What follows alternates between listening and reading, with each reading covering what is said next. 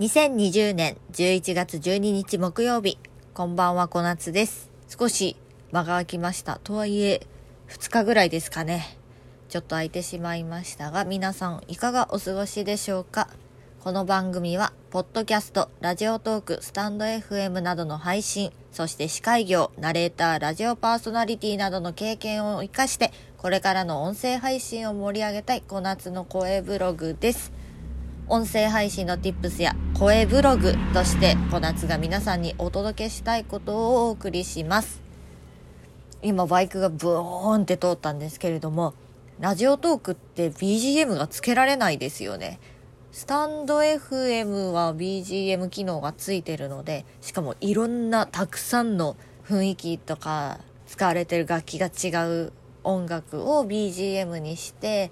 配信ができるんですけれどもラジオトークにはそういった BGM の機能がないんですよ。その代わりに効果音っていうのがあって、例えば拍手だったり、こういう歓声とか、とかね。こういうね、BGM が、あと、ま、軽く、こういう、ジングルっぽい、はい、音楽もついてたりするんですよね。まあ、こういったのを利用するのもいいかもしれませんね。まあでも、使い方がちょっとわからないんですけれども、私には。で、なんでラジオトークって BGM つけられないんだろうなって思ったんですけれども、多分、多分ですよ。音楽とかに頼らずに、こういう間とかね、そういうのを気にするんじゃなくって喋る内容の方をちゃんとこうトークに力を入れて頑張れよっていうメッセージなんじゃないかなというふうに私は捉えております。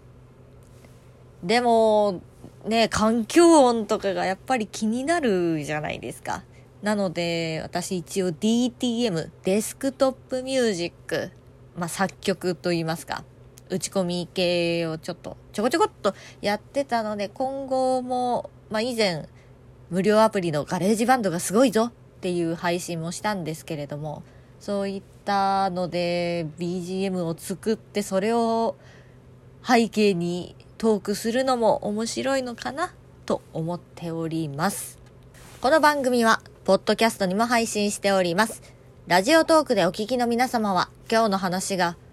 ああ、なるほど。と思ったらぜひぜひリアクション、そして差し入れをお願いいたします。その他の音声配信、ツイッターなどはリンク集にまとめてありますので、こちらをぜひぜひチェックしてください。といったところで、お相手は小夏でした。また次回お会いしましょう。おやすみなさーい。